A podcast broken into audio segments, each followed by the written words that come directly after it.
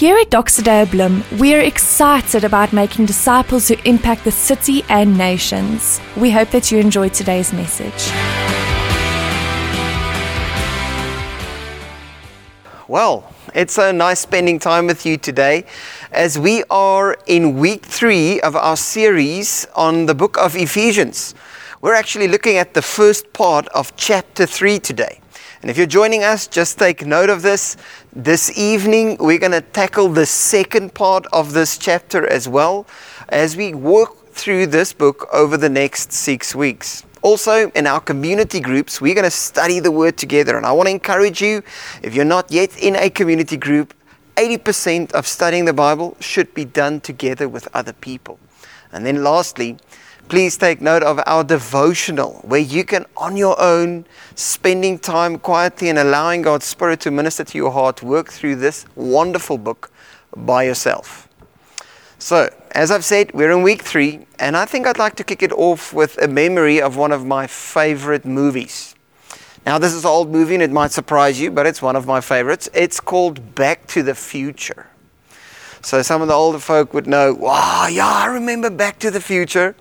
And um, I, unfortunately, was not born when this movie was released. However, I watched it, and it just had such a great impression on me.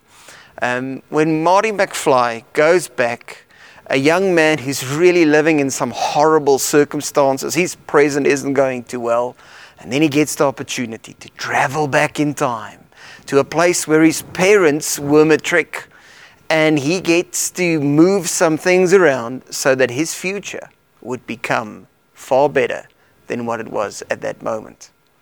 Now, I believe the reason why this movie is so intriguing to me and so many people around the world is because as human beings, we are truly intrigued by the future. We always think about it. I'm just, if you sit down and you think about what are you going to do one day when you grow up? Um, where are you going to be when you've finished working forever? We always dream about a future and we always, always, always look for and hope for a future that is better than what we have now. Now, in this little portion of Scripture, we see Paul actually writing about the future that we have in Christ Jesus. And it's kind of a little bit of a messy portion because a lot of the commentators and some of the guys studying this portion says, well, we don't really spend a lot of time in this portion. A lot of people overlook it because Paul starts speaking about himself and then he just goes on about what he has discovered, what mystery he has discovered, and how this mystery became the driving force of his life to share with everyone and everybody this mystery. So we're going to walk through this, I believe, under three headings today. Firstly, Paul tells us about the hardness of life in this portion of Scripture. Secondly, he tells us about the foundation uh, for our future, giving us a security for a future hope. And then lastly, he tells us where you can get a foretaste, where you can experience, where you can find the hope for this future. So let's dive in. Firstly, the hardness of life. Paul writes about this. He alludes to it right at the end here and in the beginning when he says, I, Paul, prisoner for the Lord Jesus Christ. So he talks about a reality that he's busy sitting in. In fact, Ephesians was written by Paul while he was in prison. And then, right at the end in verse 13, he writes the following He says, So then I ask you not to be discouraged over my afflictions on your behalf, for they are your glory. Here we have a man sitting in prison, writing encouraging words to his friends, to loved ones, to the church in Ephesus. If there's one thing that the Bible is not, is it is not optimistic or ignorant to the fact that life is hard. Here we have a man sitting in a prison for committing no crime, but speaking to the world about Jesus, the one that changed his life, the one that gave his life for him. Yet, unfairly, he's sitting in a prison. In fact, when we're speaking about prisons, I can't help to think about John the Baptist, uh, who Jesus himself said John was a prophet like none other. He was the greatest of all the prophets of the Old Testament. There is not one greater. He's the one that got it clearly. He saw exactly what God's heart is. In fact, he is the man that looked at Jesus while Jesus was coming to the water and said, Behold, the Lamb of God, the one that will take the sin of the world on him, that will take away all the sin. He saw the Messiah. He called Jesus is the Messiah. He recognized it. And he didn't have a skewed up version of it. He realized Jesus didn't just come to deliver Israel from Rome, he saw that Jesus was here to deal with the greatest problem this world has ever seen sin. And he saw it all. And then, this same John, this same bold guy that calls this is the Lamb, recognizes Jesus. He gets captured, thrown in prison, sentenced to death. And what does he do when he's in prison? Where does he find himself? Well, he sends a messenger to Jesus with a message asking this one little question Are you truly the Messiah? Or should, have, should we have been looking for someone else? What's happening? Why suddenly this bold man, why is he currently in a place where he's filled with doubt? All kinds of doubt. Why is he so uncertain? Is Jesus the Messiah? Is he really the one that, that we are looking for? That's that's where we have this man. Why is he so struggling with his doubts? Well, we all know why. You know why. I know why. Because he's in prison. Because he's confronted with the hardness and the reality of this life and in this world. That's where he is. In fact, I believe he's exactly where most of us are when we feel imprisoned, when we feel overwhelmed by the hardness of life. And I think we're asking exactly the same thing so many times. Because what he's really asking Jesus in this moment is he's saying, Well, if you're really the Messiah, if you really are the Son of God, why are you doing this to your servant? Why am I in prison? Jesus, why did I lose my job? Why would you allow me to lose my job in this time? Why would you take away the people that I love so dearly away from me? Why would you place me in this prison of my circumstances right here, right now? Are you truly God? Can you really save me? That's kind of where we find John. However, when we read Paul's words, there is a surprising turn of events from this man. He ends it off here in verse 13 when he's busy encouraging the group of people in Ephesus which doesn't make any sense. Shouldn't the friends and the family and the loved ones that's living a free life, that has res- discovered Jesus, that's enjoying life to the full and abundance, shouldn't they be writing the encouraging words to Paul? Yet Paul has the capacity. He's discovered something, a power that can go beyond the circumstances. He's not a victim of where he is. No, he's victorious. What is this? What is this foundation for his hope and uh, him to be so excited about a better future and actually convinced of it that he can encourage the church far away that's not experiencing the same kind of hurt and persecution as he is at that moment? Well, I believe it's two words. Firstly, it's the word mystery. Paul writes about a mystery that's being revealed. This word mystery is repeated all the way through this portion of Scripture. And I don't know about you, but we all love mysteries. People love secrets, am I correct? I mean, you read it everywhere. The first thing you tell someone when you tell them, please, please, I have a secret to tell you, but don't tell anybody else. What do they do?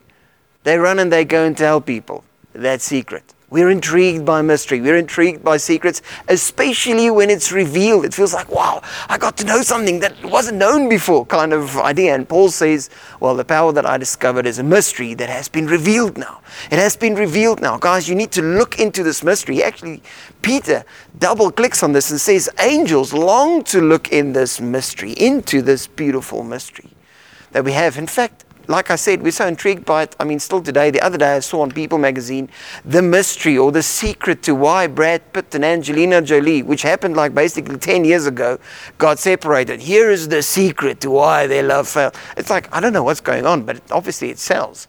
So it's clear to see that we are intrigued by mystery. However, the word mystery that Paul uses here in Greek is not the way we would look at mystery in our current world. You see, when we think about mystery and secret, we kind of think about something that we need to go out and search, and those that are persistent, that can go through with it and go really deep into it, can hopefully one day find this mystery treasure. That's not at all the meaning of the Greek word mysterion that Paul is using here. No, Paul is using a word that describes exactly the opposite. In fact, this word mystery that Paul uses says that the mystery that's being revealed here would never ever be discovered by any one of us. In fact, it is so unconventional, it's so counterintuitive, it's so different that you would stumble across it and not even realize that this was the great mystery. But we are now in a place where God has revealed it to all to see. What is that? What is this mystery? Well, it's that second word that also repeats in this portion of Scripture. It's the word grace. It repeats three times in this little portion. And we also see the word gospel mentioned once in this.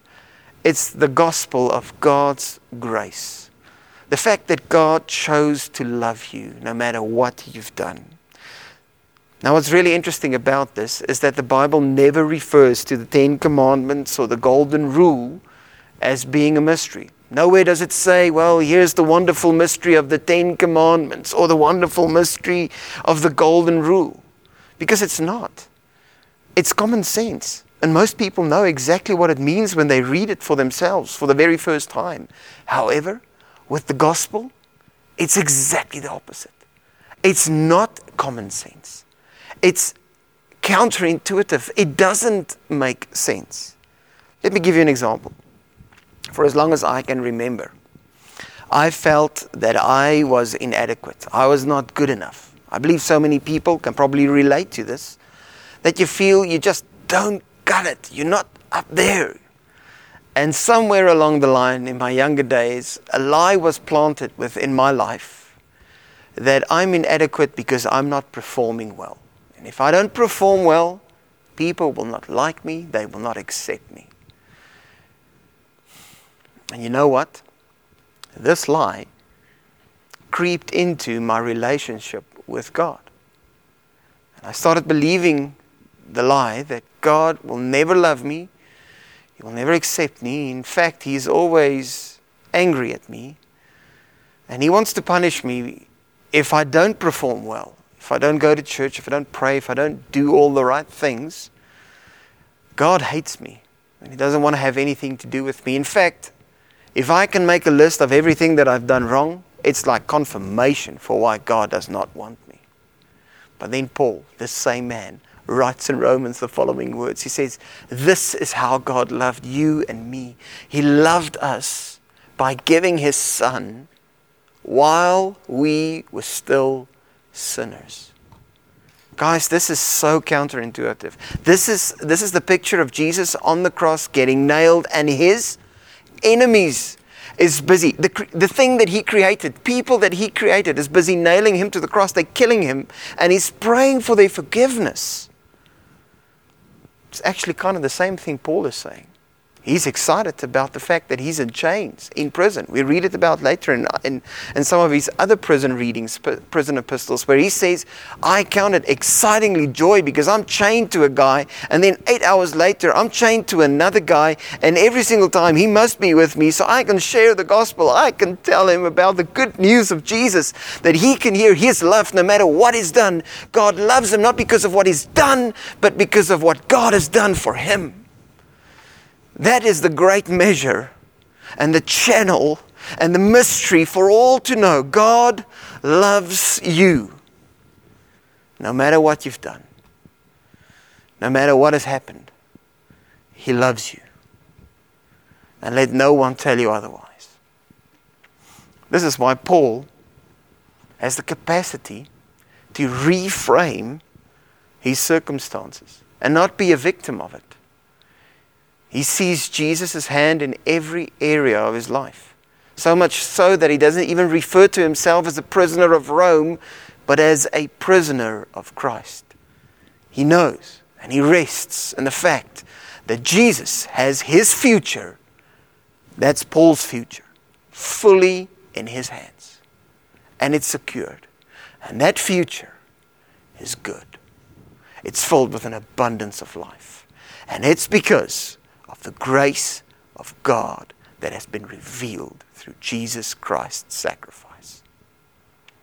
Now, now that we know in this broken world there is hope, and it's God's grace, and it's no longer a secret, it shouldn't be a secret. It should be something that the whole world knows about. And if you've tasted this, I want to ask you, what are you doing with the secret? Are you keeping it to yourself? Are you keeping it a secret? Because God decided to reveal it. He no longer wants to keep it a mystery. He wants the world to know. He wants the world to know of His grace and the hope for a glorious future for every single one of us. Now, here is the remarkable part for me in this whole portion. The part that blows my mind, actually. And it's in uh, verses 10 and 11. And I'm going to read it to you quickly. And then we're going to just quickly walk through this in two different steps. But it goes as follows it says the following Paul writes, he says, This is so that God's multifaceted wisdom, this wisdom, this beautiful mystery that has been revealed, that through Christ's work, through God's work, you will be accepted, not through your work, may now be made known. Let this mystery may be made known through what? Through the church. Can you believe that God is entrusting this mystery, this amazing message? to his family, to the church, to you, and to me. And it will be revealed through us, this future hope. In fact, Paul is busy saying you can get a foretaste of the future that's awaiting for you in Christ Jesus when God comes back and everything will be renewed. You can get a taste of what that's going to be like when you are in his church, when you're part of the church. Wow! Do you guys realize how big this is? In fact, he goes further. He says, This will be made known through the church to who? To the rulers and the authorities in the heavens. He says the angels will discover the greatness and the glory of God's grace by looking at the life of His church together, seeing how we love one another.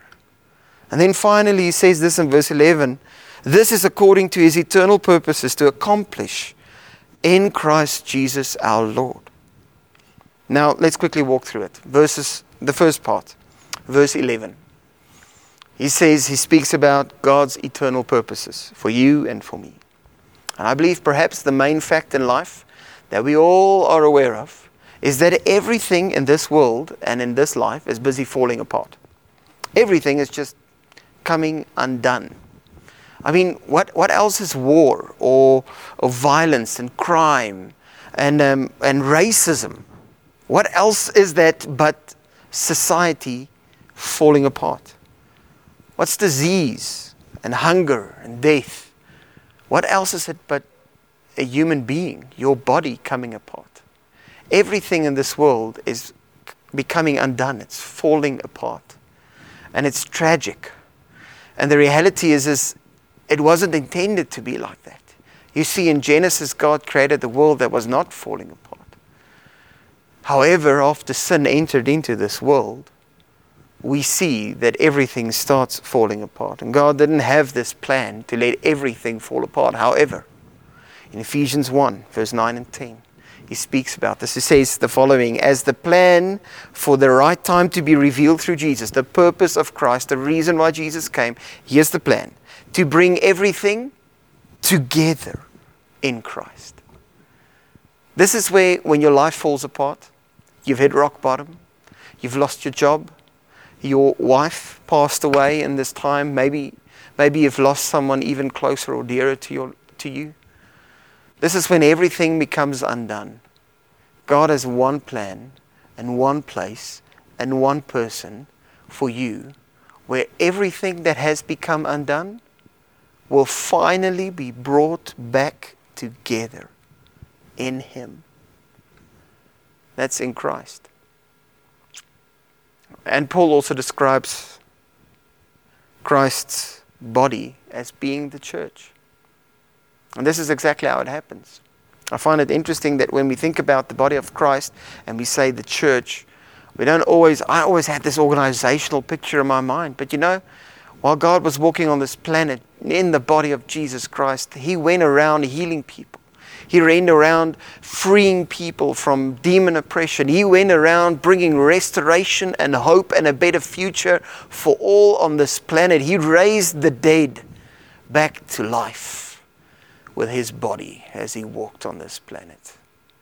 And now, today, Paul calls the church the body of Christ.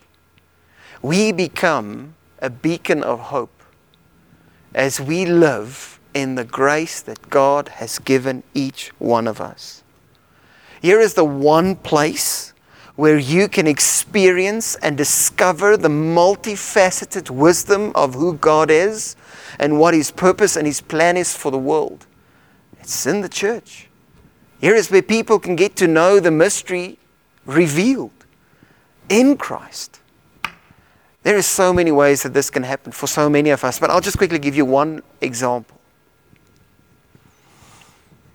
You know, for most of us, we believe this idea that we are a result of the choices that we've made.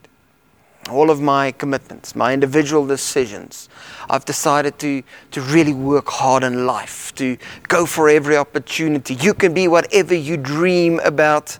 Um, this is your life, your destiny. But if we're really honest, and if you go to people that does not have necessarily all the privileges of wonderful opportunities and amazing resources, you'll discover and hear from them a truth that I believe many people are ignorant to. But we are far more the product of where we were born and the people that we were growing up that surrounded us than what we would like to admit. You see, it's the family and the friends around us that forms us. And in the same way, the moment you give your life to Jesus, counter to what the world would like to say, I like Jesus, but I don't like his church, you become part of a family. And that family, according to what G- Paul is saying here, is a family that gives hope, that brings light to this world. I want to end off with one last question today. If you have discovered this mystery, what are you doing with it? Church, are you busy showing the world that God loves them, not because of what they've done, but because of what He has done for them? And in Him, their future is secured. They're highly favored. They're deeply loved. They're openly embraced and welcomed into His house and into His family. Let's pray.